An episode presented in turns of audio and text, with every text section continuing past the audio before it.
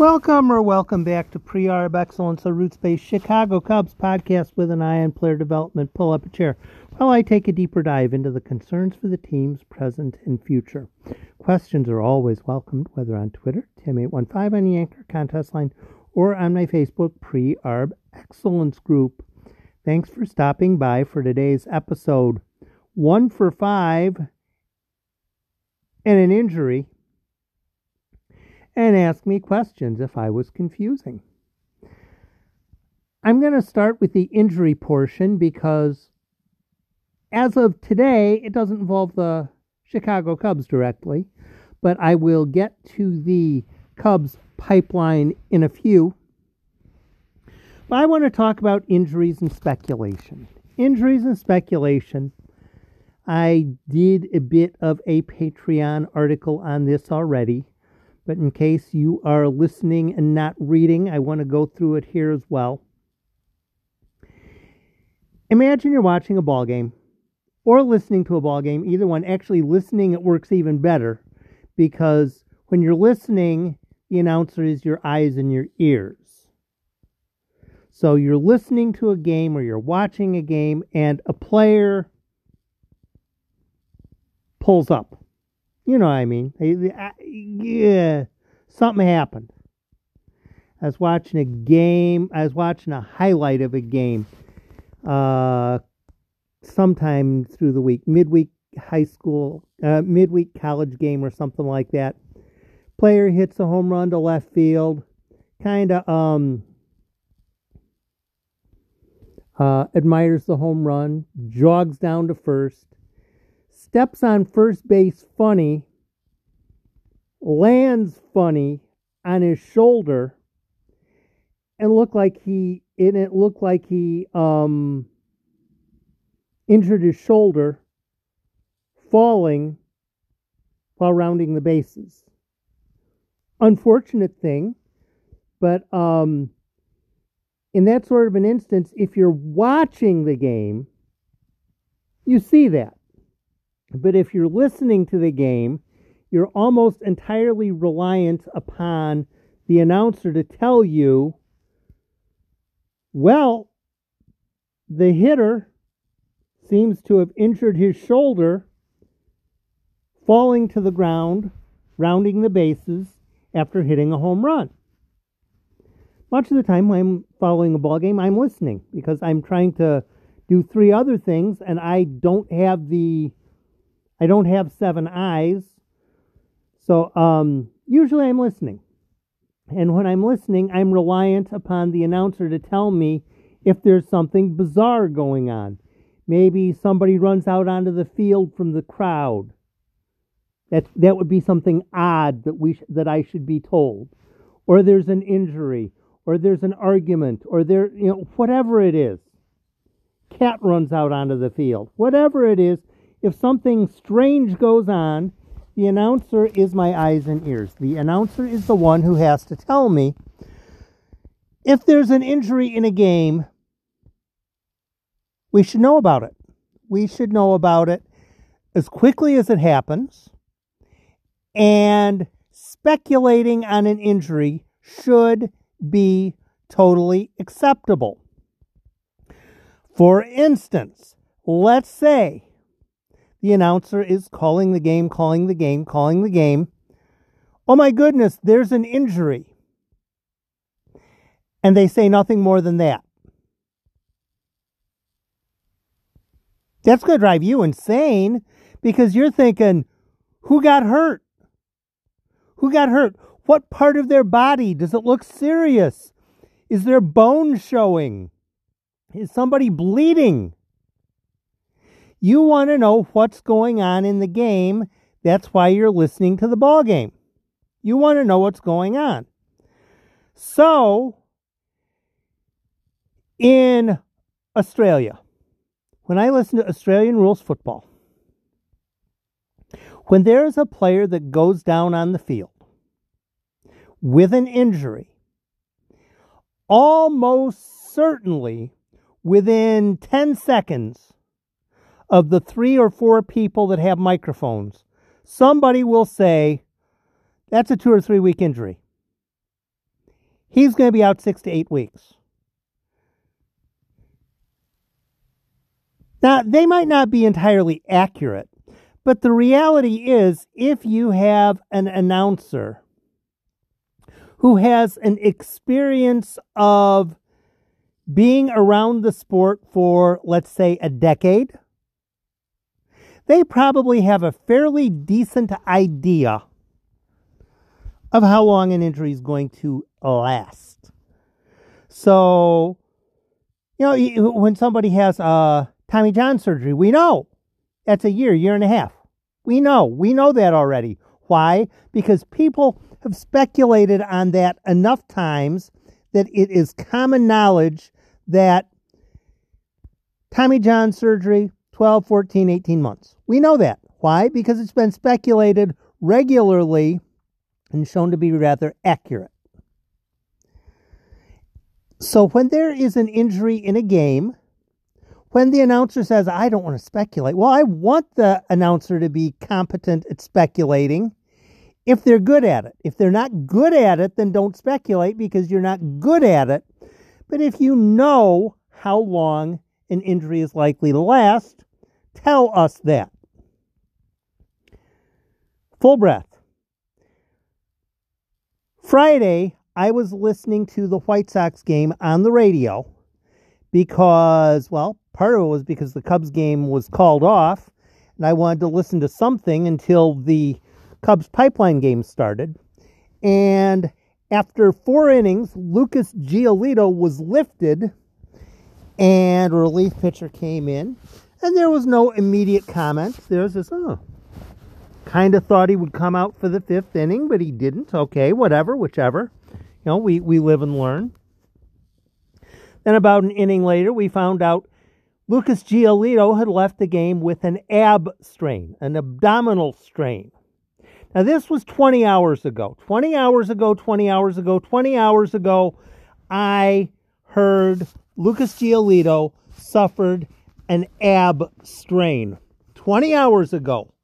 I have yet to see a listing of the last 100 Major League Baseball ab strains and how long the duration was. Now, I can see easily enough which Major League Baseball player has the best exit velocities, has the best spin rate on their slider. But as far as something that is actually historically relevant, who are the last 100 Major League Baseball players to leave a game with an ab strain? That to me seems natural. That to me seems logical. That to me seems like what are the high temperatures in Innsbruck, Austria on August 17th. It seems logical. It seems natural. It seems historical. You have an injury, you write it down on a list. This is the date, this is the guy, this is the injury, this is how long he ended up missing. Now, of course, we're not going to be able to fill in the how long he's been, how long he missed until after he gets back, but it seems natural. We should have somebody recording. This is the baseball injury.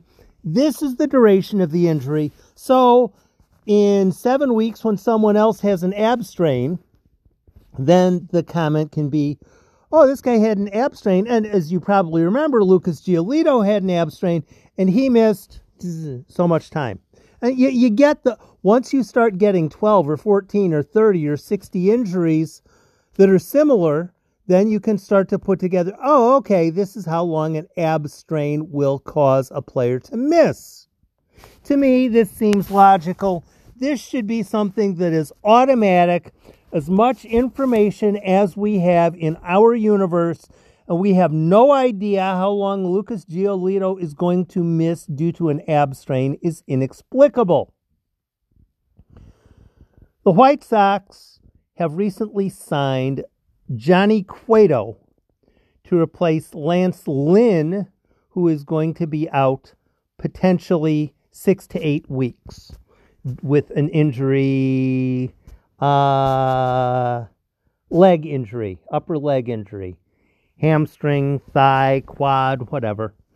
Um, of course, we're not writing this stuff down, so nobody's trying to learn anything because we don't want to be able to um, speculate accurately. So, um, Garrett Crochet, Tommy John surgery out for the season. The White Sox aren't to the point of, oh my goodness, who's going to be able to start tomorrow yet, but they're getting closer to that as time goes on. The Cubs ought to be on the telephone with the White Sox as far as, okay, if you get another injury or two, is there a trade we could possibly consider making that would benefit you and benefit us? My guess is Alec Mills would probably be the player going to the White Sox if that were to eventually happen. The White Sox best option now for replacing Giolito is probably Jimmy Lambert, who is a starter at Charlotte. He's on the 60 eh, he's on the 40 man roster. He'd probably be the guy. I don't know if he's any good or not, but these are questions that a person ought to get around to asking anytime there is an injury. When there's an injury, these are the questions that you should be asking. Who replaces him? How long is the injury duration? Other than that, nothing else really matters. Ask those questions. Who should be replacing him? How long is the injury going to endure? Then, possibly, possibly, possibly, if you're really good at this kind of stuff, is there anyone else we should look to for another team in regards to a potential trade? So, yes, Lucas Giolito is going to miss some time. How long? We have no idea because nobody bothers to research Major League Baseball injuries as they should. Okay, overnight in the Cubs pipeline, one of the things that was the overarching factor, it seemed like there were seven or eight really close calls. Maybe not seven, six or seven really close calls in the games last night. And all but one of them went the other team's way stuff happens. It just happens that way sometimes. And when the 50 50 calls go the way of the other team, and there's plenty of them through the night, and you miss on almost all of them, it's going to be kind of tough to have a good night. So I'm going to run through briefly what happened. I don't have the final scores in front of me. I'm not even going to look at the box scores, but I think I'm pretty close. Game one of two, Iowa Buffalo, and it didn't work out very well. It just didn't work out very well. Um, Iowa scored a run in the first. Dixon Machado singled or drew a walk, one of the two. Um, and scored on a single by Robel Garcia, who has been fantastic so far. Um, so the Cubs were up one to nothing early, but um, Adrian Sampson was not effective. He recorded six outs, gave up four runs, and the iCubs were down four to one for seemingly the entire game. Finally, in the sixth inning, was it fifth or sixth? Um, Donnie Dewees, who's back from a season-long injury, um, score st- scored by stealing home.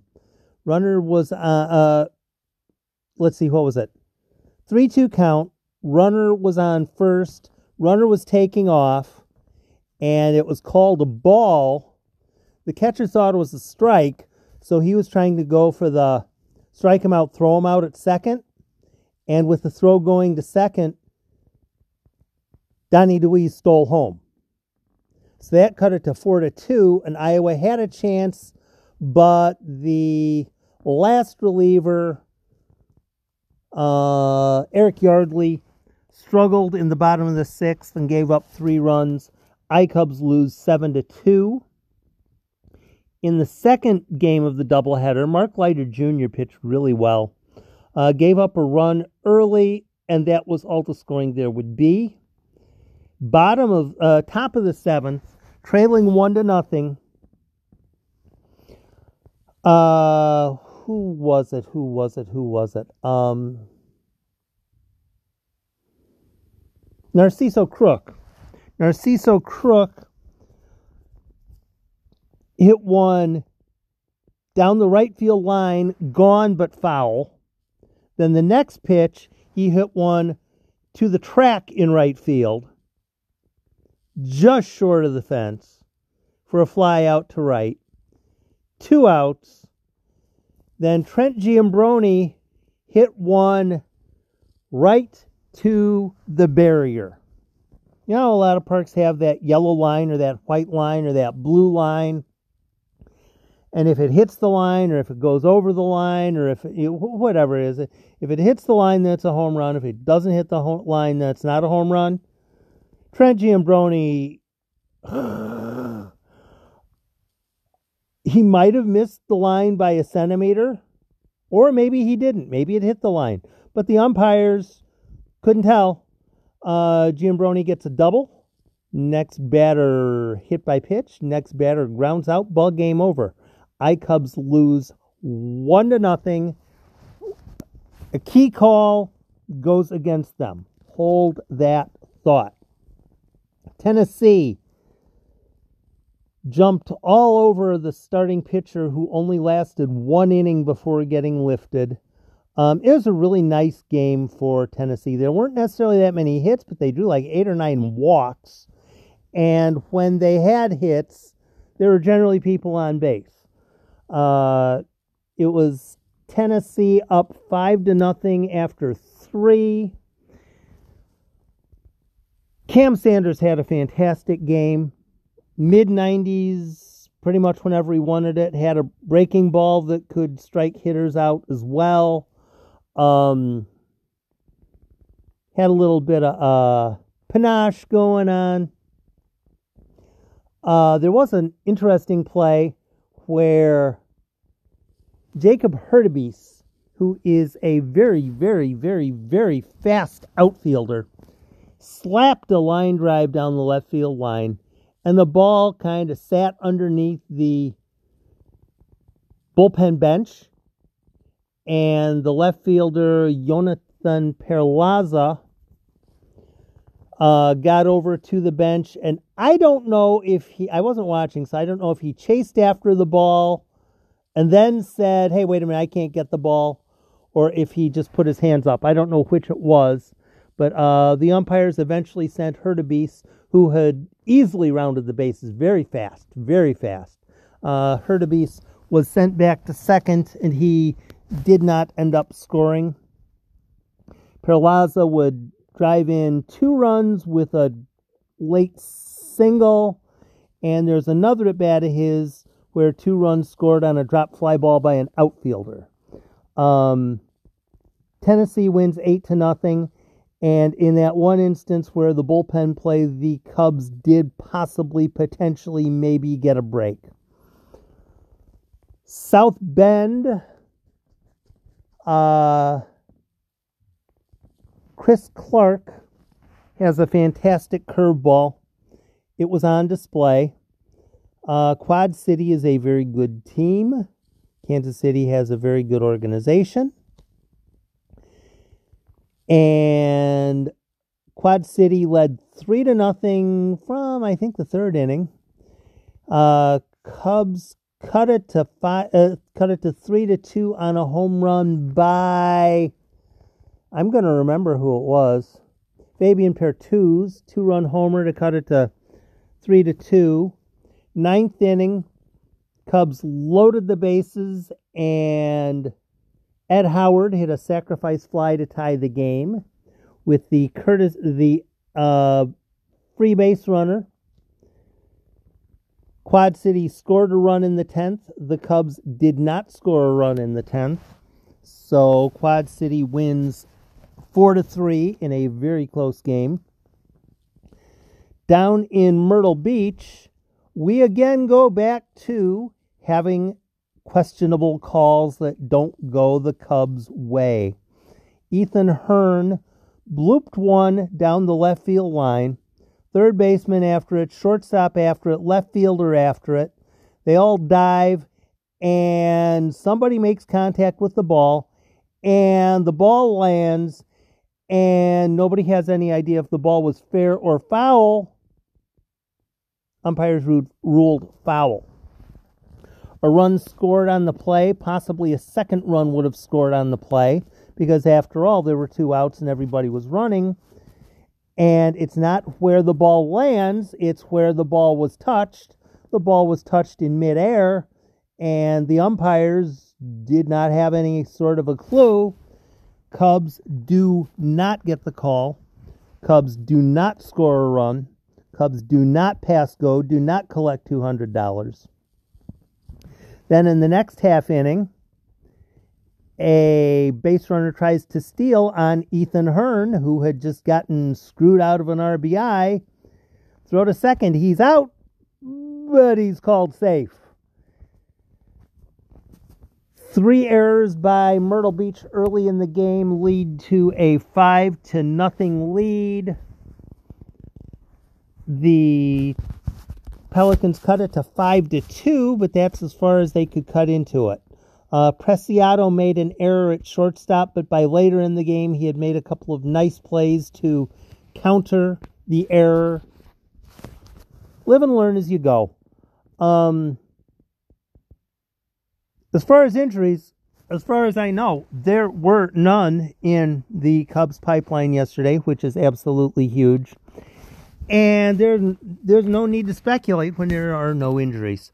Um, but yeah, I wish that when there was a player who walked off grabbing his knee, we would have better chronicling of what was the injury, how long did the injury keep the player out, and then the next time that injury comes up, you write another line, and then you write another line, and then you write another line. Then eventually, after 10 or 15 or 30 or 700 injuries, we start to get an idea oh, this is a two to five week injury. There you go. Um, busy afternoon, evening in the Cubs pipeline today. Iowa starts uh, Caleb Killian at noon. South Bend starts DJ Herz at 3. Rumor has it Max Bain will follow Herz to the mound.